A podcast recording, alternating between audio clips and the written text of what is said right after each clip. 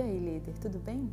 Quem já ouviu que se você não tiver um sucessor, não é promovido ou dificulta bastante sua saída do seu cargo?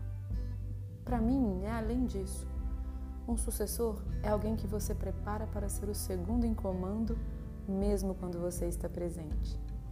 Gosto de fazer a analogia de Star Trek.